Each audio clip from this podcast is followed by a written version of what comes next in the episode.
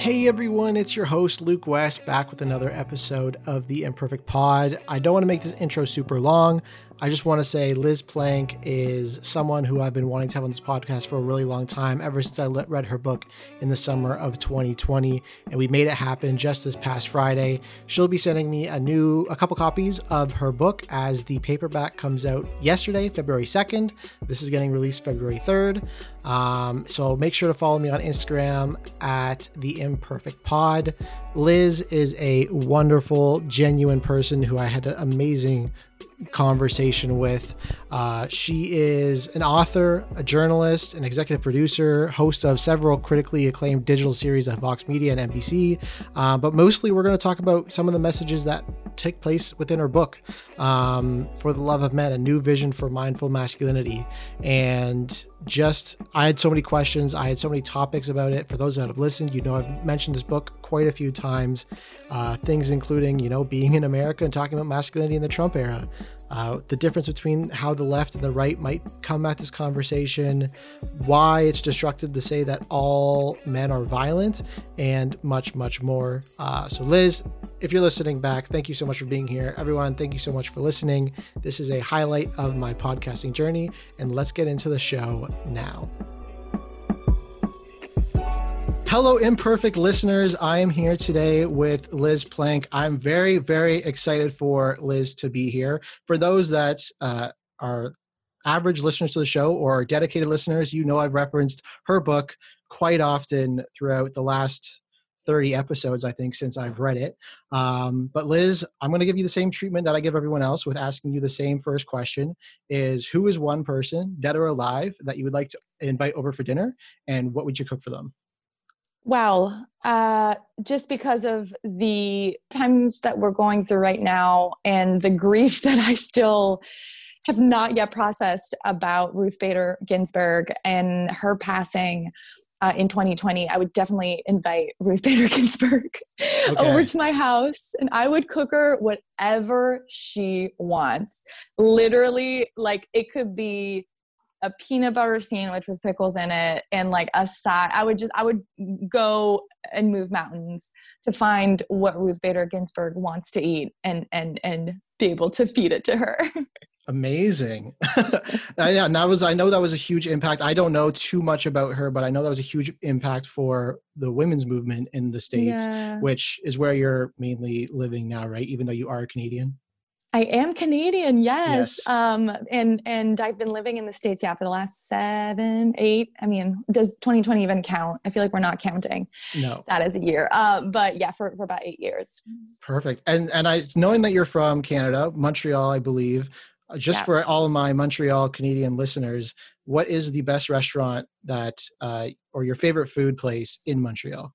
Oh my gosh. Um, so I used to live above uh, La Buvette, which is a really great wine bar. And they also have just the best French fries and snacks and, and sort of if I'm vegan, so it's a little tough, but there's they have these amazing boards with like meat and cheese and and like chicken and uh, but it's a great. They also have great salads and and wine. Uh, mm. Wine is vegan, thank God. Uh, so I yeah, I really love when I go back to Montreal, um, going back to to that place because yeah, I lived above it for several years, and um, it's just very nostalgic for me when yeah. I get to go back. Yeah. Lots of wine in 2020, I'm I'm sure. Lots of wine. lots of ev- lots of anything that's legal right now. Yeah. like very thankful for to be in California um where yeah, you can just get all kinds of little helpers yeah. to get you through the year. and well, actually, yeah. le- weed is legalized in Canada too, right? It, yeah. it got legalized a few months ago, or I guess in 2020, right? Uh, I think it was like 2018. Yeah. Okay. Was, I mean, again, I should just avoid talking about years and time. Yeah. I, I, think it's been a while. Even then, it was decriminalized. I believe. I don't know if my parents my parents yeah. listen to the show. I've never done it. You know. So, we never know. No, no, one smokes weed. What is no, that? Never. No. So, knowing I mean, so I remember before even starting this journey of my podcast, Masculinity, I remember walking into a bookstore in Toronto and seeing it there. And I'm like, hmm, this, this seems like an interesting mm. book. And then about seven months later, I actually bought the book and I read it all in one weekend at my cottage, which is my favorite Oh, place on earth. Uh, Um, your book, For the Love of Men, uh, taking the steps to a more mindful masculinity, is coming out on paperback very soon, I believe. Hopefully, it's next week, correct? February 2nd. Yeah. February 2nd. So, actually, Yeah. the day after, or a couple days after this podcast, Mm. before this podcast will be posted, I'm, I'm really curious that as a woman living in the States, being Canadian, what was your motivation befo- behind writing this book in the first place? And, and what's your personal story with masculinity and, Mm. and that whole journey? Yeah, thanks. Such a great question. Being in the States um, and, and, and working in the States when it comes to uh, women's rights was was a calling that I just kind of felt. You know, I, I obviously had done a lot in in my own activism at, when I went to McGill. I was in like every feminist club, like annoyingly asking you to come to all of our movie nights and like book uh, uh, big sales and like I was that person. Um, so I was definitely involved in, in Canada. But once I basically moved to the States, I really realized that unfortunately the United States felt like a third world country uh, when it came to women's rights. And obviously, when it comes to a lot of human rights. And we've seen it during COVID really worsen. And um, we've seen particularly masculinity and the, um, I think, wrongful definition and and the misleading definition that we have in our society really prove itself to be that much more damaging um, not just on a personal level for people but on a societal level. So we've seen that you know leaders of countries that have that exhibit certain kinds of traditionally uh, masculine traits. And i hate like calling it traditionally masculine because to me tradition you know there's some great things about tradition um, but to me it's it's it's you know when i say traditional masculinity i mean those sort of old ways of defining uh, masculinity rooted in dominance in aggression in winning at all costs. You know when we think about the leaders in the world that kind of represent that kind of masculinity or that kind of definition of masculinity. People like obviously Donald Trump, Bolsonaro in Brazil, and Boris uh, Johnson in the UK to you know a certain extent. All of them really, I think there was a, a clear, especially this summer, realization that those were the worst places, the, the, the places where some of you know their populations were the worst off and where it was handled um, really, really badly. And all three of them got COVID, by the way. And, you know, it was no surprise when Donald Trump got COVID. It, it's kind of like, you know, when, when a kid is jumping on the bed and you're like, stop jumping on the bed. And they keep jumping on the bed and they fall off. You're not like happy, but you're like, yeah, duh. Um, so, so we, we've seen, I mean, COVID has just been like, this amplification of, of all inequalities, right? And all of the ways that uh, our world is reach its potential and people can't reach their reach their potential when we're stuck in these old ways and and i think yeah covid has shown us especially when it comes to masculinity that that we uh, need to rethink and reimagine what it means to be a man because right now um, it's leading to and i'm sure we'll get into it but yeah it leads to a lot of, of, of difficulties for men ranging from you know mental health issues um, from feeling you know very isolated and feeling like you can't be uh, vulnerable or intimate and connect with people because you're supposed to be this tough guy. And yeah it's leading to you know rise in suicide rates and deaths of despair. Um, there are a lot of men who are suffering and and that's what i really came across. When i started mm-hmm. writing the book i was just really determined to bring men to wake up men actually to the need to come into the gender equality conversation. But the more I talked to men and the more I interviewed men, the more I realized that they uh, should be in this for us, for women, but they should also be in this for themselves because there is so much to gain from being part of this movement. Yeah. And, and one of my favorite things for those listening about your book was that it was very empathetic. It wasn't accusatory of men at all. I didn't, and I thought going in that it would be because you kind of hear in quick tweets and social media yeah. a lot of brashness towards men, a lot of, um, oh yeah, just it's it's not a healthy way for men to be involved, which is why I'm I'm totally against the kind of kill all men movement, which is viral because, as you mentioned in the book too, uh, there's a quote that you had about admission of of growth, and if you're accusing men of being bad, they're going to not mm-hmm. going they're not they don't want to grow through that they are just going yeah. to stray away from that conversation which is why mm-hmm. i really think your it stood out to me and i'm like i totally agree with this as a man because i've never really felt conditioned by society standards. I don't know if it was because I was homeschooled till grade nine, so I didn't mm. kind of grow up being uh, grow up being told, you know, boys will be boys. I never really heard that term. Okay. I have two sisters. I'm the youngest of four, so I think that really helped me with where I am today. But that's mm. why I mm. liked your book so much. Is it was just empathetic. I, I read it and I felt heard. Not mm. you're a mm. terrible guy. And you used a mm. lot of stories throughout the book uh, trans men, men in the oil fields about sharing their stories. And I'm like, yeah, like the, this, these are, are how men feel. And that yeah. is more true. And you're, they're, they're going to feel hurt. They're not going to feel heard, which is the most important, in, mm. in, my opinion, mm. when you're trying to get them on your side, which is yeah. why I loved your book so much. Mm, yeah. Well, thank you for saying that. I'm so glad that it was, um, that it was helpful for you. And, and I, and I think it's that, tension right between and it's something that i still struggle you know to be completely honest with you like it's something that i have to remember because it is like so easy to um, just go into just go into hate or go into negativity or go into you know basically the opposite of of of empathy which is you know not being forgiving. And for the for a long time like i was that way but i also i realized like this actually doesn't help the person who I'm trying to help. And it also doesn't help me because ultimately forgiveness is also about it, it's actually less about the other person than it is about you and about freeing yourself. Mm. And that's where I see this as a as a win-win where I see it as a win for women not to have to take on this burden and take on you know harmful behaviors or tolerate things that they don't want to tolerate i think that women uh, tend to i mean we tend to stay in situations that are unsafe or that are you know where we're being mistreated because i think that we are you know told that we're nurturers we're told that we have to be empathetic but actually like being empathetic to yourself and to another person is also holding them accountable to a certain standard mm-hmm. and saying I understand that you're doing this.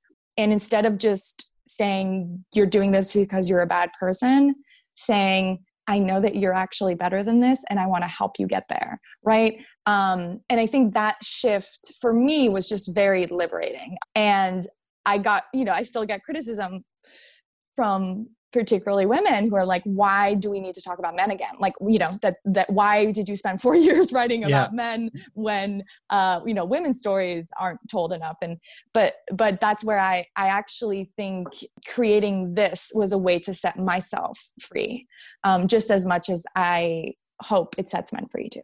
Yeah. And there was a quote that you had at the be at the end of the intro I think intro chapter where it says I want to make it clear that talking about masculinity is not a distraction from the problems of women. Rather, it's the most effective way to properly address them.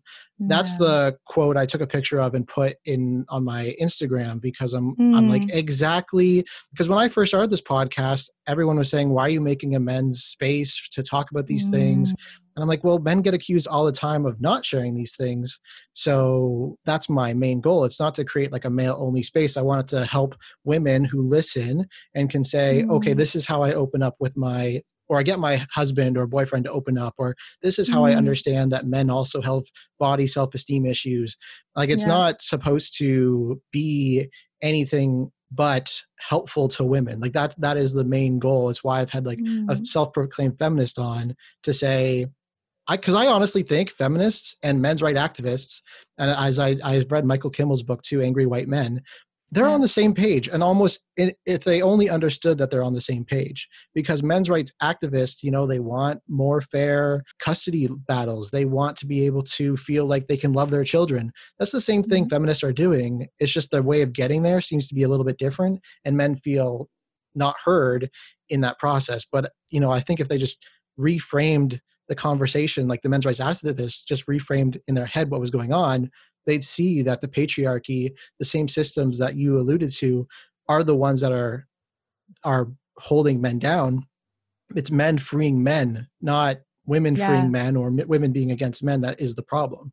Right. That's exactly right. And, and I think the men's rights activist movement, I mean, I, I remember hearing that word for the first time and being like, you just think it's a positive thing, right? You're like, oh, cool. Yeah. Like, yeah, they just like fight for, you know, and unfortunately, I, I think it's one of, actually, it's one of the saddest, it really makes me sad. It really makes me sad that it's been co opted to your point to exploit i think real suffering and real pain that that many men are feeling mm-hmm.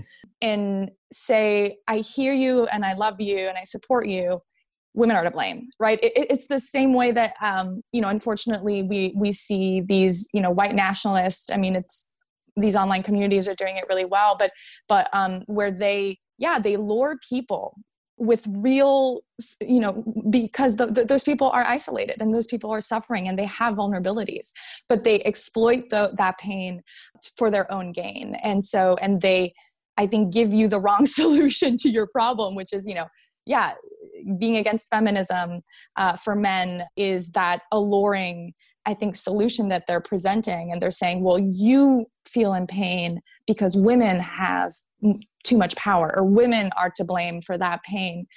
And if only, yeah, there was us being able to, to your point, join forces and be like, we we want to eradicate pain and suffering and we want to come together. And here's how we're going to do it um, by ridding ourselves from this this this this super oppressive system that we've all been brainwashed really to believe is is is true in fact. And and when you think about even i mean it, it applies to so many movements. It even applies i think to um, you know income redistribution and how very often the poor are, are really exploited um, to support policies or support politicians, populists who present very alluring solutions um, to their problems that are really real. Mm-hmm. The problems are really real. And it makes me sad because, you know, and I'm gonna always come back to Trump even though we're done. but but you know, Trump supporters, quote unquote, have become this, you know, ultra villain in American society. And I, I know, and I understand for, you know, people of color, for women, for, you know, all kinds of people, how, how, you know, and people who have, you know, uh, had conflict within their families. But it's so sad to me that Trump supporter is the villain and not Trump, right? Like that the person at the top who is wielding their power and um, exploiting vulnerabilities sh- should always be the one that's held accountable. And the people who are vulnerable to falling for that kind of uh, exploitation if we blame them then we're actually doing what the what the system wants us to do right? We're turning against each other which is what i feel like mras and, and feminists end up doing. Mm. mras and feminists end up fighting each other instead of realizing wait a minute we want the same thing. Yeah. And uh, if we if yeah if we fought together we, we'd be able to achieve something. Yeah, and I definitely wanted to bring up Trump too because I know that you talk about him a lot. To me, I, so I've joined a couple men's groups on Facebook that are more mm-hmm. on the right wing side, like some of the language that they use. I'm not sure if you've heard of like Order of Man, Ryan Michler. He's a big, big figurehead in Tell me what that is. So what it's a that? like their slogan is protect, provide, and preserve. Like that. It's it's very okay. much traditional masculinity. He does want men to be accountable. He does want men to be noble. You know, the t- typical traditional, not fully bad qualities, but bad in in some ways. But the problem is, is that I don't understand why so many men who communicate that to themselves then vote for Trump, who is none of those characteristics. Like that mm. is the mm. part that really surprises me about the mm. whole Trump era is that yes, they love these churchgoers, God loving, mm. dedicated to their wife, um, work hard type of, of men. That's the that's the type of mm. man they aspire to be. Mm. Which Trump is literally none of those traits. And that that is yeah. the most confusing part of it all to me as as what seems to be rational or or what they desire to become is the exact opposite of what they vote for. Yeah. When Biden, I mean, I'm not American politician politics systems to me is Yeah. kind of just whatever. But like he Mhm. lost his wife, he's or or uh, ch- and child. He's Yeah. gone through a lot of pain. Seems like someone Yeah. you should be able to empathize a little bit more when Mhm. it comes to those things, and yet he's vilified f- because of his idea on gender politics. So so to me, it's it doesn't really make a lot of sense. Um. So I was really curious to hear a little bit more of your insight about how that puzzle comes together as you've talked to i'm sure trump supporters you've been at trump rallies to to interview them. I, I know you had a, uh, a post about that recently too yeah, I I was you know on the campaign trail for Vox um, starting in 2016, and uh, or, or actually uh, you know even before that uh, in 2015 is actually when I uh, when Trump started you know announced his run and and because ele- we're always in election year in the states, Yeah. it's just like never ends. And yes, you're right. There was a lot of um, there was a lot of masculinity politics. I mean, coming from women and men, it wasn't just from men. And you know, you would just ask them a simple question you know why you here? Why why do you support donald trump? And very often it was just very coded language around around masculinity and around being taken care of and having someone in charge who is tough and who will you know i even had a doctor uh, this uh, woman doctor who is a woman of color in new york you know you just kind of like expect uh, her to be anti-trump but no like she is an immigrant and she was like you know doesn't trump make you think of your of your dad? Like like and he does not. Um i my father could not be more different and my modeling of masculinity could have not been more different. I, I actually talk a lot about my dad in the book but yeah there was a certain sense of like that's what the man of the house does right? And he yells and he screams but like he's in charge and you're safe. And even i went to a trump rally um oh my god just in 20 yeah, I was still I wasn't at Vox yet. It was 2015, and Donald Trump. Uh, it was the rally where, and you know, no one. I don't know. It's really hard to remember all the crazy things that Donald Trump said and did, but it was the time that he called Ted Cruz a pussy. Um, and I'm sorry for your parents who are listening. Um, but you know, much worse I, I has been don't said like on this podcast yeah I, I just don't like to send i i hate i don't want to censor his own vulgar language. Like i don't want to i feel like that's a disservice to to really being truthful about how how um, vile and uh, disgusting he is. But so he called ted cruz a pussy a woman and basically what happened was a woman yelled he was talking about ted cruz and this was you know obviously when ted cruz was uh, running against him and ted cruz said donald trump is the biggest threat to america and now he is uh, you know supporting Yes. donald trump in every possible way. But uh, so so a woman in the audience yells ted cruz is a pussy! And she was in the front row and i was uh, around there. And um, donald trump laughs and then everyone everyone laughs you know sort of uh, in the audience because they they heard her and he knew he was on tv live and so, so he goes oh you know what she said? That's that's a bad thing to say. She called and but then he repeated it right? She Yeah. called ted cruz a pussy. And i actually this one of my proudest accomplishments i'm still waiting for my pulitzer um, i found the ted cruz pussy lady okay and all the journalists were looking for her by the way because it it that was the zoo. And like we were all like where is she? And i got a hold of her and i interviewed her very briefly. And i asked her why do you think like why are you supporting donald trump? And she said and i quote he has the balls the size of watermelons and then she proceeded to describe the size of the balls of all of the other men who were still running for the Republican ticket, the Republican, um, uh, you know, to be the nominee. And she goes, you know, Marco Rubio is like raisins. It's, it's like grapes. Uh, and she just, and I, again, this is very like, I wrote an article about it. I did like publish the interview because I was like, this is pretty fascinating. But Yeah. I think back a lot at that woman and I think back at a lot at how overt the this was, you know, we tend to think about Donald Trump as like, oh, sexist voted for him or racist voted for him. And actually, data came out just after the Capitol riot that more than sexist beliefs, more than racist beliefs, more than homophobic beliefs, a belief in a very archaic and traditional definition of masculinity is what predicted support for Donald Trump in 2016 and 2020. So we should be talking about all the other isms. But holy cow, like how can we be so you know to me that that should have been like on the front page of every newspaper like mm-hmm. and and that's how i felt writing the book where i just it, it just blows my mind that you know we are having these conversations but we're still not mainstream like people are like you're talking about masculine what like and so yeah it, it is incredibly important to um to understanding american politics to really understand how the definition of masculinity has really carried so much so much of so many of the narratives. And and jackson katz who's an incredible author uh, just made a movie called the man card that's a documentary really documenting how masculinity was represented in every election since I think the 1960s or like yeah and, and he really goes into details. It's amazing. Yeah. um, and I wish we had more of those analysis to, to, because then we'd really be able to understand a, a movement like that and and yeah. why he was so effective yeah, and I uh, I reached out to Jackson uh, like two weeks ago or something, trying oh. to get him oh. on.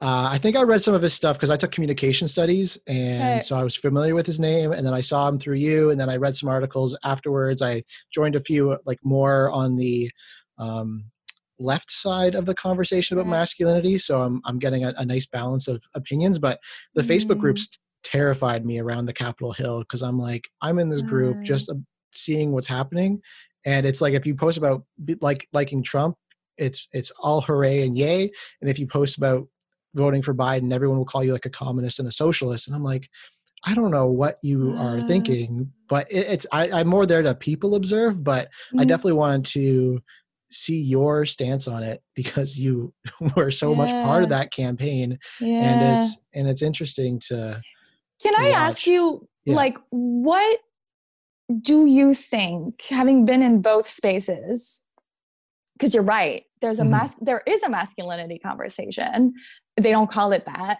um, but there is a masculinity conversation happening on both sides so what do you think is like the biggest difference between how the right talks about masculinity and how the left talks about masculinity like how, what are the solutions that they see and what do you think like leads a man to go like you know not yeah. to call one the dark side and one not which is you know that's how i feel about it but like what leads a man down the right wing path like that's like or mm-hmm. the mra path what well, are what are they what are they, yeah. what are they seeking you know truly do you think yeah i think they're seeking outlet is is mm. my biggest thing or or seeking welcoming i think like the the fundamental aspect of all humans is that they want to feel part of a community and as you yeah. talk about in your book a lot a lot of like almost everyone in this one group is i would say middle-aged man or maybe like between 25 and 35 uh, or or to 45 when i think that's when men become really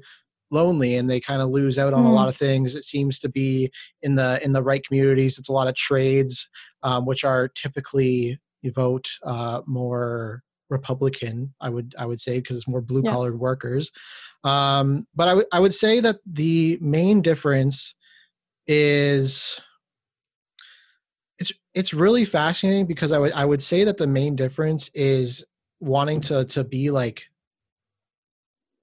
I, I feel like both of them are lost in the sense that they've never been mm. told that they're a man and they're trying to figure out where their manhood lies. Yeah.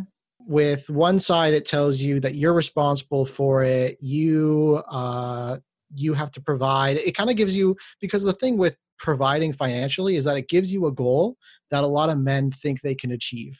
So yeah. it's like very clear cut. Okay, I just have to make a certain amount of money and then yeah. I, I'll feel like a man. I'll have to be a certain amount of success in sports and then I'll feel like a man.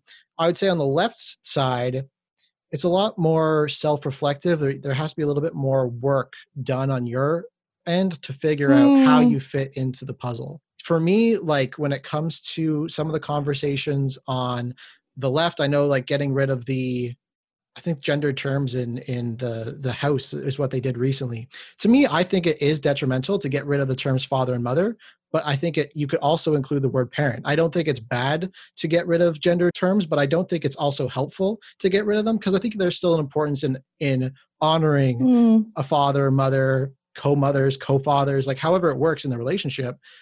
Mm. And the right will see that as a detriment to mm-hmm. manhood. They'll see it as taking erasure, away yeah. an eraser of a goal that they're told manhood is supposed to become. Yeah. So as as a man, you're supposed to become a good father. If they take away that title from you, which is right. I think how they see it, that takes away a goal. If you're taking away the idea that men have to be a provider, well now what do I have to do to yeah. to feel like I'm a man? But I loved how mm. in your book that it separated the idea of what provider means. Like, why does it have to be such a narrow lens of yeah. provision only means financial?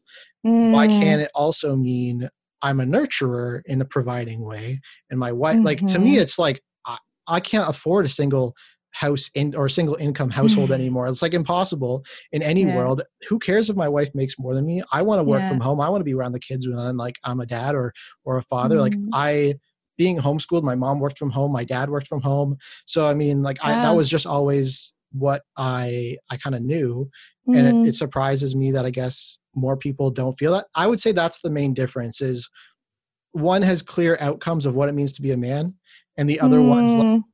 You figure it out. You put in the personal work, and a lot of people don't want to do as much yeah. as people talk about doing self-care and self-love a lot of people don't, don't put in the work well it's hard self-care it. and self-love the thing about it is that people don't realize it's not you know going to the salon the spa no. it's uh it's the deep shadow work and that's a really good point yeah i think i mean it it speaks also to i think the way that the right and the left tend to to talk which is the right tends to make things really simple and the left to make things too complicated. complicated. Yeah. And I mean, this is not a novel, you know, take. A lot of people um, talk about this, but but it it it but but you're right though that it's like the the path yeah i love thinking about they're both lost and they're both trying to figure out who they are and one option is presenting them a pretty simple uh, way that doesn't i mean it's simple it's not achievable. Mm-hmm. right? Like and and that's what i talk about in the book with with guns particularly right? That uh, providing is becoming really difficult in america particularly but all over the world where income uh, inequality is just growing. And so what you have is actually the wealth of white men has continuously increased but most white men do not see their wealth increase they see their wealth stagnating. And how do you explain that? contradiction. And I understand that's a really frustrating contradiction for a lot of white men, right? Mm. Who are barely making, you know, p- being being able to pay for their bills, being able to feed their children. They may have one, two, three jobs, and then they see white men have everything and white men have privilege, right? That I understand that that is such a contradiction. But the reason why the huge amount of wealth that's owned by white men has not trickled down to most white men is because of income uh, you know the failures of uh, income redistribution, particularly in the United States, where we've seen now the 10 richest men in the world could have provided vaccines for the entire world, right? And we there's just this Oxfam report that came out that's pretty jarring. If we read, if white men as a group redistributed their wealth in a way that was equitable, yeah. white men in this country would be able to provide.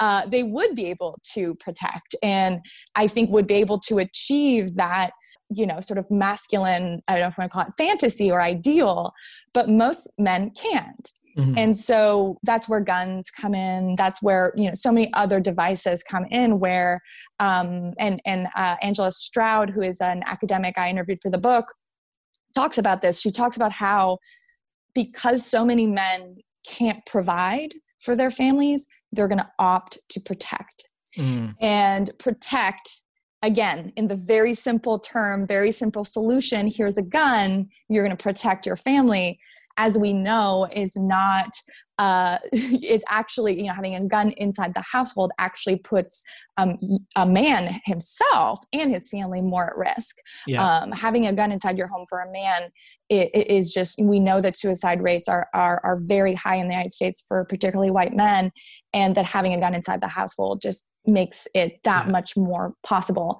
so so i think you're right like it's um I think that if like complicating those terms and complicating what does providing mean and what does protecting mean, right? Uh, I think would add so much more value to people's lives. But you're right that it takes deep inner work because our society is not doing that work. Yeah. You have to take that on individually. Yeah, and and like as you said, the the group is is a very pro gun group. Like they love talking about hunting, fishing, like the rites of mm. passage. And to me, it's like, why do rites of passage with your dad have to be fishing or or hunting? Mm. Like the rite of passage isn't really the memory of hunting; it's the memory that you had with your dad. Why does it have yeah. to be specific about what you're doing? And if if you like hunting, by all means make it hunting mm-hmm. that's where i think that there's a lot of complication too is because people on the left are, are kind of taught and told to hate the ideal man on the right and the ideal man on the right mm. is told to hate the ideal man on the left so that mm. one calls them sissified the other one calls them toxic to me it's like mm. I talk about mm. this quite a bit is you can be a lumberjack who wear has a beard, grizzled and whatever, guns, loves to do it because that's where you grew up in rural America. Mm-hmm. Um, but if you don't judge a guy who wears his nail polish mm-hmm. and maybe a little looks a little bit more feminine or acts a little bit more feminine, then to mm-hmm. me it's mm-hmm. like who cares because you're owning the masculinity that works best for you. Mm. That's where yeah. I don't really like the, the definition of toxic masculinity because, mm-hmm. you know, to me, one of the things that is talked about a lot is sports and how athletes will fight through pain to try to win uh, and, and assert dominance competition. To me that is totally okay if it's the choice of the man that is performing that way. Mm-hmm. obviously like a lot of it comes from their childhood. It's like maybe their dad put pressure on them to perform in sports. I've had conversations about that. But if it's on the onus of the man to to do it and they want to do it I, I don't think there's anything wrong with that mentality. Mm-hmm. And I mm-hmm. don't think we should be judging the people who throw themselves in that ring in that competition if that's yeah. what they love to do. Mm-hmm. And I mean, yeah. And, and, I think that's where a lot of the problem is. Like if you're not, com- if, if I'm not able to compete with a really competitive guy, then I should be the one getting out of the ring. I like they shouldn't have to tone down their competitiveness so that mm-hmm. I have a chance. Like I'm strongly against participation medals because I think that's a false way of should like the world. So like to me that I I feel more included in having conversations in the left and I think a lot of I feel scared sometimes being in the group that's on the right, but yeah. I see both in how they talk about each other and that's not helping either and I that's why I try to bridge that gap by talk to men that like cross dressing, and I like mm. talk. I've talked to men who voted for Trump. Like there's. Yeah. I just try to connect the dots, and that's all I, I do. And your book has helped me give lots of different topics mm. about it. I, I had a whole, I decided to do a whole episode on same sex uh, gender roles because okay.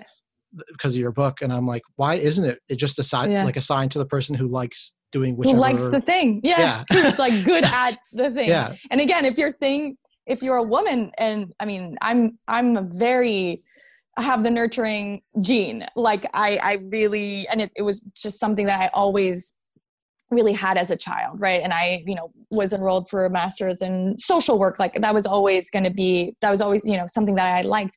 But i want to do that and i feel good in that. And that doesn't mean that a woman who doesn't have the nurturing you know gene or need um, who wants to be a badass and be you know just be herself. Yeah we we kind of we're starting to give women more of that flexibility. And i think that we yeah we're not there yet when it comes to men. And and to your point i think then each uh, archetype becomes a threat to the other. Yeah. And they yeah become enemies instead of of uh, yeah being just on a spectrum like right or just co-workers a, yeah yes. like in terms yeah. of being on a team like you have a coach you have players and everyone kind of has their different association mm. their different roles but for whatever reason when it comes to men we don't believe that we have different roles yeah. in society what's your like what do you think is the biggest mistake that the left does when it talks about masculinity that turns some of these guys off that would otherwise be on our side or on this side? Yeah. What, do you think is the biggest mistake?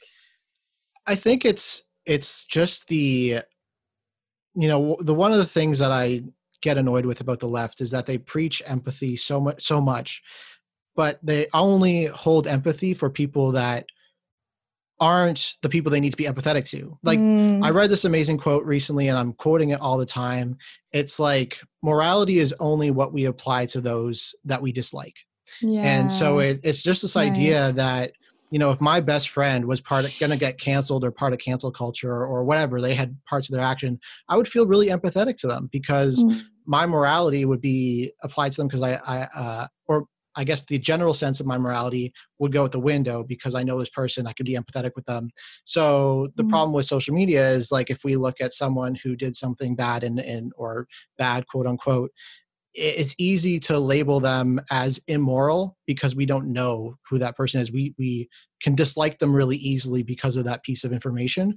It's a lot easier to apply morality to people that we don't like. And that's what I think is is really the core issue. So when I think of masculinity on the left and, and the kill all men movement, a lot of it comes down to, well, I've been hurt by men. Yeah.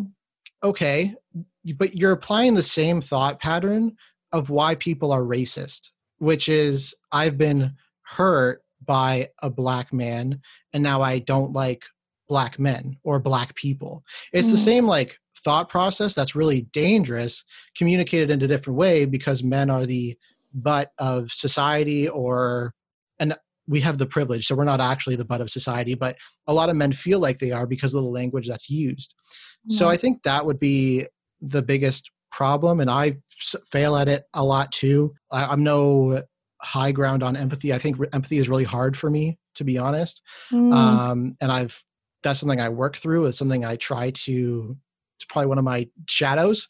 And, and i think that is the the hard problem is that it's really easy for men to feel targeted by the left or not feel included unless they change especially when it comes to toxic masculinity. You know i don't kind of determine it or or think of it in the same way that a lot of people on the left do. As i mentioned i think it's whatever masculinity that works best for you that doesn't allow you to hate other men performing the masculinity that works best for them. Mm-hmm. And I think that is probably the biggest problem that a lot of people on the left that I've seen it make is that even for someone who tries to be on their side, I don't feel welcome. But like I I work hard to make other men like I'm that middle point. I feel mm. like I'm in mm. a special place where I can bring the men who do feel unheard, unlistened to to the left because I can offer them some sort of guidance or or you know I, I understand your pain points, but it's not really that bad. Like I understand that you feel accused and uh, hurt and unwelcome over here, but I mean this is is no better, and yeah, it's, it's just like a closet for mm. or actually doing the self work that maybe needs to be needed to mm. to feel mm. like you might be toxic and you might need to do some healing right right yeah and i think you know the difference i think between uh, so so first of all I, I i agree like we if you know the left wants to be the party of compassion and empathy and uh restorative justice like that needs to apply to people who don't agree with us right yeah and i and i i think that's a really that's something i think a lot about you know how do i make sure that i have empathy for people who who i believe are you know i mean even in the light of the capitol riots like i mean i'm not trying to have empathy for those people but i felt really bad for them mm-hmm. i felt really bad yeah. for them and i i it was the first time that i felt yeah sadness replaced anger. I mean i was sad for every i was sad for the you know the members who are being uh, targeted. I was sad for this country. I was sad for the world. I was sad for for so many. But i was like oh wow the, these are very these are very harmed people mm-hmm. who are doing something so harmful and and uh and and just unprecedented uh, with their pain and, and, and their suffering and it is being you know uh, yeah, yeah. It exploited in such a big way yeah but i do think that like the example of you know women are frustrated at men because they've been hurt by one or two men is a little bit different it's like it's actually more like people of color being frustrated at white people for having repeated experiences mm. of being denigrated by white people, right? Because like that's systematic, and black people harming white people is not systematic, right? Mm. And women hurting men certainly happens, mm. no doubt, but that is not like institutionalized, right? Yeah, like okay. You and and and put into every level of society, and and i think like this is the call that i try and do in the book which is like your life for men will be better when women are not afraid of you yeah. your life will be your dating life i mean i would love to be able to flirt again i mean like once we're all out and not wearing you know hiding our faces like i would love that when a man comes up to me in a public place that my first inclination is not to remember all the, the ways that men have been you know harmful or made me feel unsafe in those ways. But that i could be like what does this guy have to say? Like maybe we just say good morning. And it is mm-hmm. like i like i would love that for all genders.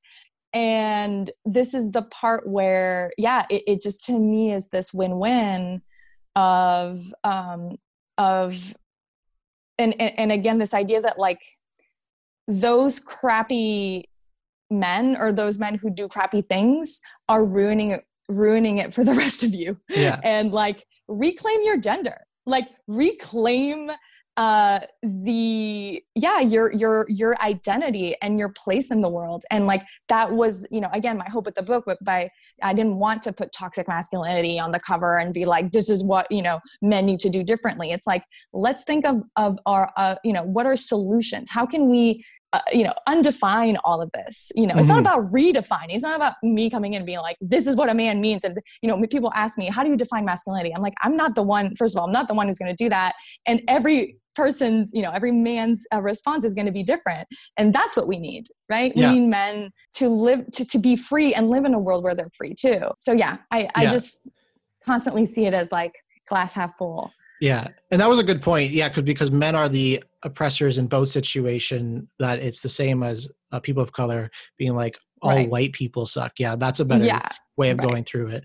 Um, yeah, and I I find that really interesting too because one of the things that I've been thinking about a lot recently is we seem to apply what happens in a relationship uh, and how the power dynamics work there to outside of the house which i which is kind of a new mm-hmm. thing i've been thinking about a lot eh, because there are things that seem to be true across a lot of relationships from what i've heard is like a, a woman can be indecisive about or knowing where to eat right and the man's like okay we're going to go there but what happens with society is then apply okay because the man made a decision here he should make it everywhere when it's like mm. no how that works in a relationship between two people who are co leaders like it's a co-ceo yeah. co-ceo is much different than a woman can't make decisions for a business so there's a lot less of an investment there when it comes to how to lead a home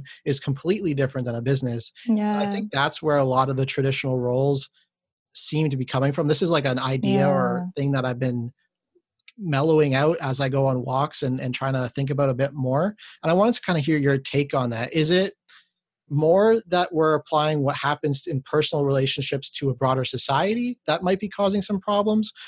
Because I don't really think there's like women can't lead businesses, which seems to be because a woman can't lead a household, can't lead a household in air quotes, mm-hmm. they can't lead a business, which I'm like, those two have nothing to do with each other. Nothing. Right.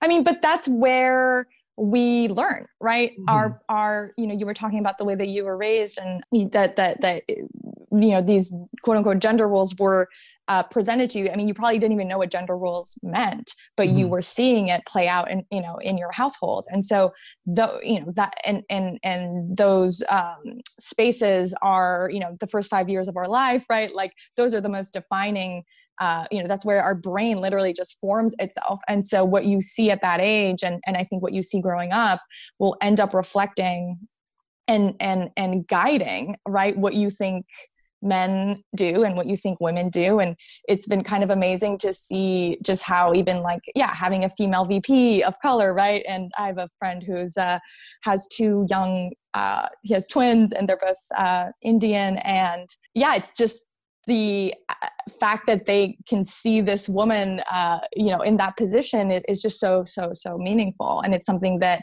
you know to think about the next generation will never not know a mm-hmm. female VP, right? In the way that like our generation never knew a female VP. And so, yeah, I think those go hand in hand. And, and I think similarly to what we were saying before, we should play to people's strengths no matter where they are, right? No matter if they're in the household, um, no matter if they're at work. And that, you know, and this even goes to, you know, some women love taking notes. Some women love to do logistical work and, and let them do that, right? Like, I'm not saying, you know, men have to take on the roles that women tend to take on as a way to correct inequality. Like, I don't think that's what we're, um, that's not what we're striving towards. Like, we're, the, in my opinion, is to free everybody. And I just can't think of a better world than a world where everyone is free to be who they want to be.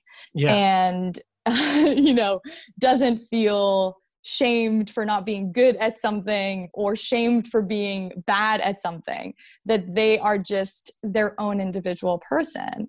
And so you don't have to suppress or repress anything. And and i yeah i just can't think of a better of a better world and and what that looks like you know in terms of the job market in terms of you know just everyone doing what they love and what they're best at is just yeah. a, a better world to live in yeah. I, I remember the day after is it called The Second Husband? Is that the the title? The Second Gentleman. The yeah, Second the, Gentleman? He's the first um, second gentleman. Yeah. What it, I found it really interesting because there was a tweet that went viral saying like how emasculating is this yeah. bio of it and I just remember tweeting imagine because it said devoted father and proud husband and I'm like imagine thinking that those two terms are yeah. a bad emasculating thing like I don't that's what I don't get is they they want to mm. be a devoted father and a proud husband. That's what every man aspires to be, but then mm. it's emasculating when it mm. you're doing it, but you play second fiddle. So it's not really about being a father and a husband. That's uh, the the masculating part. It's about being first. It's about that power dynamic, which I thought was mm. really it's a really broken way of of looking at it. It totally is, and and you know I wrote an article for Cosmo about it uh, about just the idea that you know if we want a world where we tell girls to be more assertive and for them to become more assertive women, we need to also tell boys that they can be more supportive and that being a supportive man is is awesome and just as badass. Mm-hmm. Um, because actually, like, and also even supporting, you know, anyone who's worked with anyone in the in the creative arts or I mean, really any business, right? Like a CEO has a team, right? A, a celebrity, a singer, a songwriter.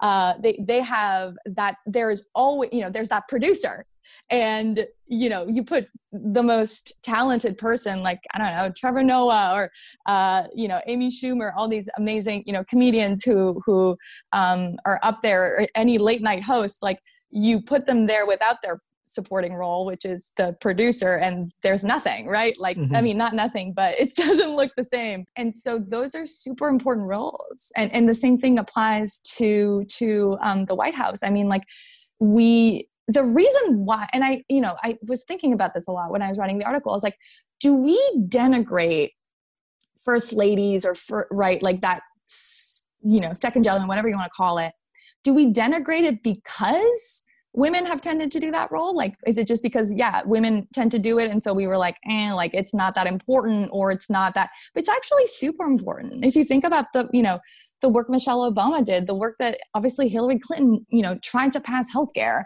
um, in the 90s, like, you know, the things that they did were incredibly important. And so mm. it's, it's, yeah, it, it, I hope that because a man is doing it now, it shifts our own perception of that job and and mm. how important that job is Yeah, and I mean, I shouldn't need we shouldn't need a man to do it for us to value it, but yeah. that's what I'm hoping the silver lining is. Yeah, and I'm reading Obama's book right now, A Promised Land, and he talks yeah. about uh, the masculinization yeah. of the ro- of any woman in in pol- like you can't wear a dress. I never noticed that Hillary Clinton and uh, Kamala never wore dresses until he pointed it out in his book, and I'm like, oh yeah, because that would probably That's make true. them look too like feminine and a man wouldn't vote for anyone who's too feminine and that mm. book is really showing me a lot about the masculinity in politics too mm. and i know obama has talked about it quite a bit as well yeah. um an- another thing i wanted to talk with you about was I mean, there's so much. I mean, we there's so much I could talk to you about. Mm. Uh, everyone listening, again, go pick up uh, Liz's book. Uh, another book I always recommend to every guy to read is "Know My Name" by Chanel Miller uh, mm. which is something that uh, another line that stuck out to me in that book was how mm. catcalling, and you talked about women flirting, feeling safe, and she's yeah. like, I remember there's a there's a quote that stuck with me really well. It's, you know, her boyfriend said something to her of like, I don't want to hear these stories of men hitting on you anymore, and she said, "This is my life. I can't unsubscribe."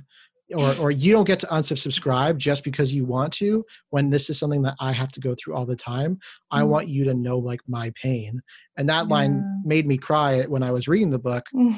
i'm like oh my goodness like every guy needs to read this book right now to understand the systems mm. and I, of my favorite part about your book too is that you talk about the systems not the men you know we paint all men as being violent not that the system promotes violence you know we when you look at when we are talking about the capitol hill my thing is attack the ideology not the person like mm. what was mm. the ideology that got that person to capitol hill don't attack the person mm-hmm. that's where empathy really is you can have empathy mm. for the mm. person without empathizing with the ideology and i wanted to hear your mm. thoughts with mm. that and then the process of unlearning like how do you unlearn those ideologies yeah so big um i think that one of the most destructive beliefs that we hold about men is that they're inherently violent that there's something about you that um that you can't help which i think is such a when anyone tells you that like oh you just you're like this and you can't even help it like there's something it's it's you know it's actually it's like learned helplessness. You just think like no matter what i do this is just going to be the outcome so matter i might as well not try. I might as well not you know yeah do again whatever you want to call it the shadow work. And there's this really great quote um, that i have above uh, above my my uh, wall or on my wall that said, you know, it says sad is Mad's bodyguard. Sorry, Mad mm. is Sad's bodyguard. Yes. Um, right. So that that yes, anger is a real emotion that that is, you know, all emotions have messages, and usually anger is actually a um, message that a boundary has been crossed, that something, you know, is is not right, and we should listen to our anger. Um, but the problem is when that anger is acted upon right like anger is not the problem the behavior is the problem mm-hmm. and i mm-hmm. think for a lot of, of of of men particularly yeah anger leads to violence anger leads to you know capitol riot anger leads to domestic violence suicide right whatever you want to you know there's so many different uh, choose your own you know adventure and when we say that anger that violence is inherent and it's biological and it's hardwired um, which is is not true. And i go into detail in the book about why that's that's not true. Um, yeah we we create expectations that men end up fulfilling. When we say yeah. boys will be boys and we say that's just the way that you know that's just the way you are and the way you will be uh, it's it's very limiting um, to, to to to to tell that to someone. I mean imagine again like if we said that to any other group like if we told a person with a disability you're just gonna like you're you're disabled people are gonna disabled like yeah. you know or uh black people you're just and and we do do this by the way we we create and i talk about um, it in the book and and i interview you know um, someone who was in Brother's Keeper which was obama's program for for young black Maurice. men Yes, Mo. Yeah. yes, he's so great. He's such a G. Um, he's amazing, and and yeah, he says, you know, we create. I mean, for for black boys, it's it's even more uh, pernicious, right? Like you're just going to become like you're going to end up in jail, or you're going to end up selling drugs, and that's like the best you can be is be a basketball player, right? Yeah. And and in many ways, like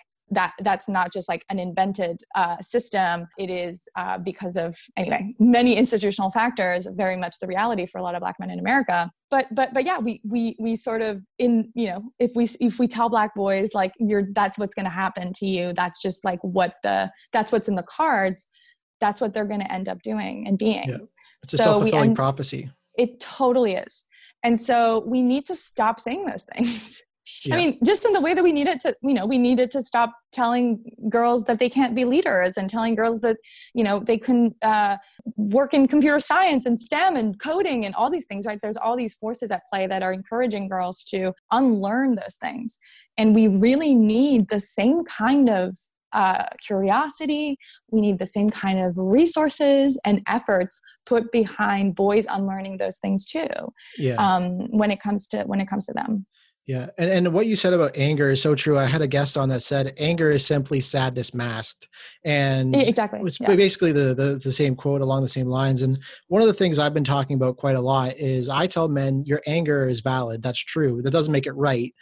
And one of the things that I've seen more and more as I've gotten into this is there seems to be only two emotions men can feel and one yeah. is anger and like one is happiness mm-hmm. and there's a whole range of why you might be angry well why are you angry are you mm. lonely are you hurt are you upset mm. are you disappointed mm. like mm. get to the core understanding of where that pain actually is and you might find that it's not anger but anger is the only emotion that you've been told that you're allowed to have yeah. and then i also loved how in your book you talk about the shame loop because when you have anger you then feel ashamed of whatever you did in that anger or you feel mm-hmm. ashamed of being angry mm-hmm. and then you just have more anger at yourself for being mm-hmm. shame and then it's a whole yeah. negative cycle of mm-hmm. of your life and mm-hmm. that's where i see a lot of the problems is we don't know emotion we're not emotionally intelligent enough about the emotions that we are feeling mm-hmm. that is why we don't know what to do when we're feeling that way.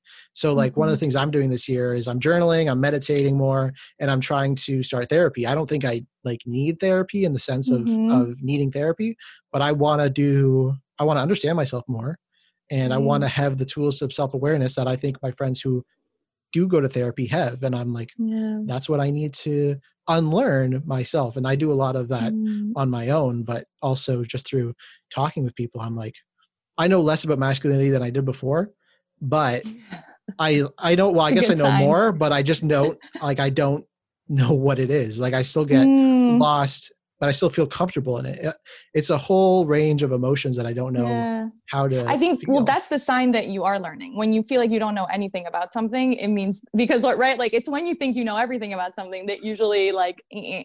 yeah. but the more you learn about something, the more you realize how much you have to learn. And I mean, that's how I feel too. And I, I wrote a book about this. Like, I feel like there's, you know, even in this conversation, I'm learning and, um, and, and I think being, you know, my sister does emotional intelligence training for um, children at her elementary school school. And one of the things she just uh, you know really talks about and, and, you know if it's helpful to anyone listening right now who's like yeah i don't know how i feel and i'm in this anger shame loop and being able to just label how you're feeling and being able to say right now i feel fill in the blank. I feel disappointed. I feel lonely. I feel sad. I feel uh, you know angry. Um, just being able to do that offers relief because we spend so much time and i do this too we all do it. It's not just like this is men's problem. Like we all need more emotional literacy and more emotional uh, uh, awareness but we have so many ways of avoiding the way that we're feeling um, because again we're not supposed to feel this way. We're not supposed to we're supposed to be perky. We're supposed to be happy. We're supposed to be strong. We're supposed to be powerful. Um, but just being able to like sit with yourself and really really think about how you're feeling which sometimes it will take several minutes. Sometimes I'm like, I don't know what's going on, but yeah. I'm not okay. And I don't know why.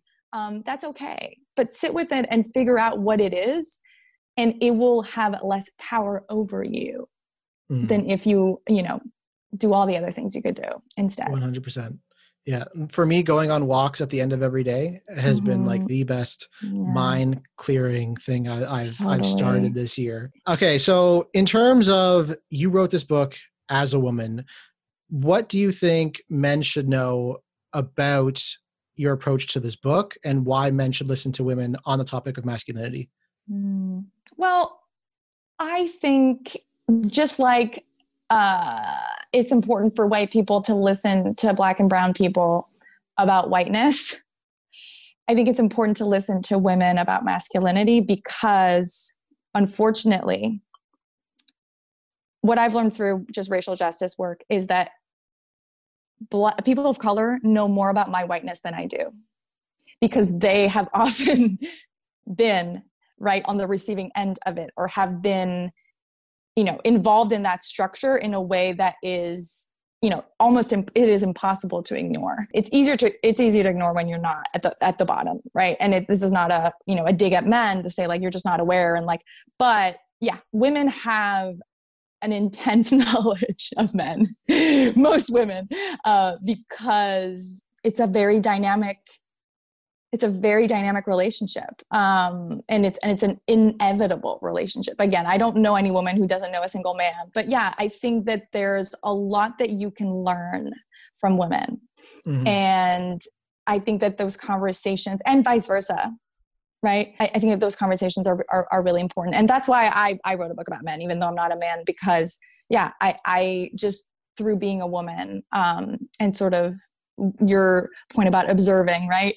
Um, women yeah observe men. And we because we learn you know to fear men and we learn mm-hmm. to surveil. And uh, so we do know a lot about men but also we want to talk about it with you. We want to know what it's like for you to be a man too right? Like this is where i think exchanging um, and having a really compassionate conversation between men and women is really really important where each person really listens yeah. which and, is really hard yeah it is and i've had more women reach out to me being like you know i love what you're doing with the show yeah. and, and, the topics that you're talking about than i have men men men tell me i'm courageous for doing it women just seem to be all in about what I, like the topics. And I, know. I it's so strange. I will say, Liz, that when I first read your book, I went into it thinking, what is a woman going to tell me about masculinity? Yeah. And then I ended up and I'm like, this is the best book I read about masculinity because I, I began to look at it as, you know, if you if you think of a crime or or kind of something where police get involved, you go to the victim, a surviving victim, to figure out what happened. And women have been the victims of men's violence for so long. Yeah. And men have been the victim of men's violence for so long. Yeah. Then why aren't we trying to get their idea of why men might be causing violence? Yeah. And that's how I started to to see it is you don't go like you just you have to get all the evidence that you can and women mm-hmm. are part of that conversation they're part of that that evidence that build up and i think the same goes for for women is as exactly what you said listen to men when it comes to either they issues mm-hmm. they have with feminism or womanhood or their own masculinity mm-hmm. uh, we're we're allies in this a lot more than we think we don't have to be enemies Mm. Um, the, the last question I want to ask you is: You talked about your dad. I read, you know, your dad loved waffles uh, in the book and, and had a whole system of that. What's like the biggest lesson that you learned from your dad, and and what's a message that you want to share if you had a future son, or or even just the men listening to this? Mm. Wow. Yeah. My dad, you know, I did I was in the vagina monologues uh, when I was in my 20s and I wrote in the, you know, whatever the program, thank you to my mom for always accepting me. I don't remember what I wrote about my mom. I said something, you know, thank you. I don't know. She's amazing. But like, and then I wrote, and thank you to my dad for always challenging me to be the best. And my dad came over to me after the play and he came both nights. I think I write that in the book. He came both nights with his camcorder because the first night the sound was not ideal. So I had to talk about my vagina, or not my vagina, but say the word vagina over and over again, uh, twice uh, in front of my dad. And he came over to me and he said, you know, I mean, he calls me Lisa. He's like, Lisa, I don't, I don't challenge, I don't want to challenge you to be the best. I've always challenged you to do your best. And that really stuck with me and is something I think a lot about. And uh, so that's definitely the the best lesson I've I've uh, or one of the most important lessons I've I've learned from him. And I think it applies to everyone, men or women. And what was your second question about him? What have I learned about like what would be yeah. one thing that you'd want yeah. to pass down to men or or a future son if you if you had one? Yeah. Well, so my dad I love to like talk about him on or like do stuff with him on Instagram and like he's very reluctant uh, because he doesn't understand why he's funny. Like he is Bernie Sanders. Like I'm mm. I'm really not joking. Like he is has had the same jacket for the last 40 years it is definitely made by like he he literally gave me those mittens like those mittens were i, I actually sent him a photo like he yeah it has is very humble in his uh in his way of life and and yeah. his personality. And um and, and just value driven and at one point i was like oh i should because i was making these big uterus energy t-shirts and and these sort of feminist t-shirts. And i was like oh we should do i should take a photo of you for my instagram. And he kind of was like i don't i don't like i don't know about this. And, and even when he read my book he was very uh it, it took him forever to even read it and to read the part about himself. And he finished it and he was like okay i'm glad it's not too like uh, showy about me and and and saying that I'm such a great dad because like I'm not. Like I'm just a regular person trying to do my best.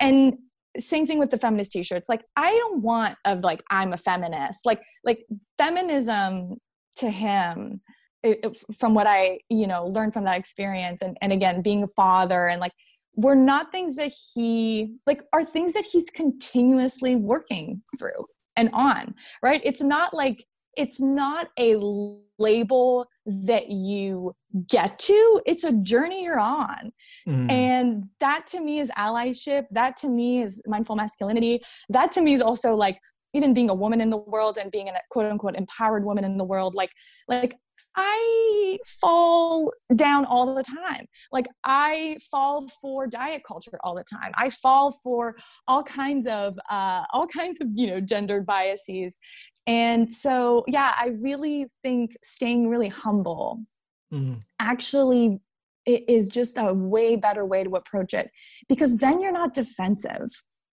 because you are you have not claimed to be a good guy. You have not claimed to be this feminist ideal.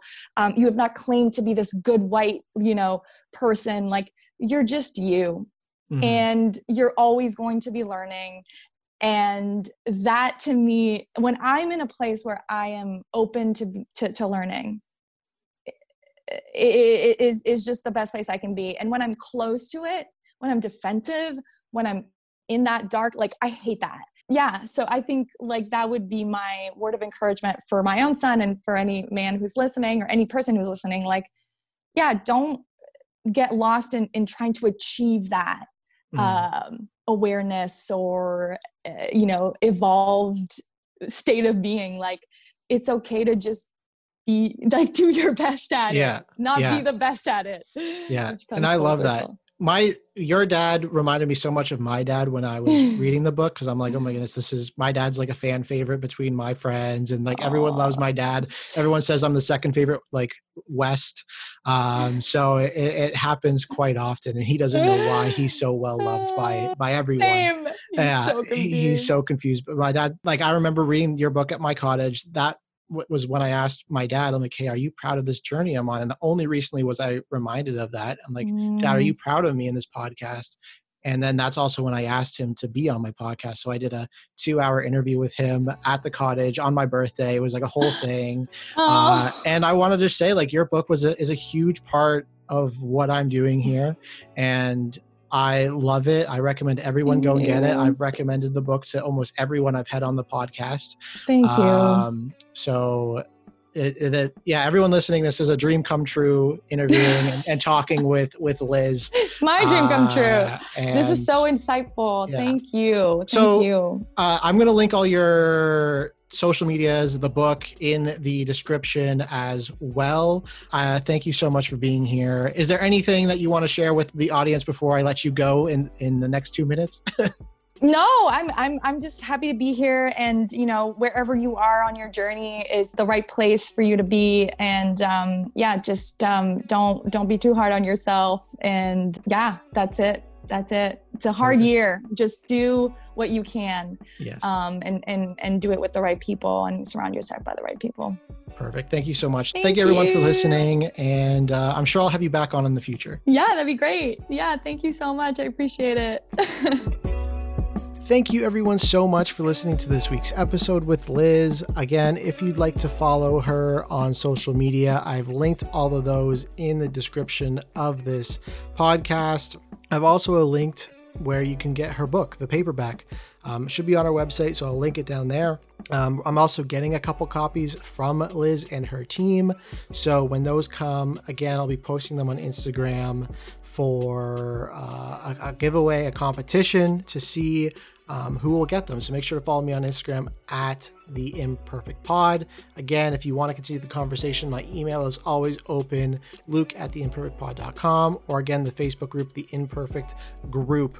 Um, so again, thank you everyone so much. I hope you really enjoyed this episode. I enjoyed Liz and her genuine personality, how fun she was, and I hope uh, we're going to create a part two in the future. So, uh, thank you everyone so much, and I'll see you all next week.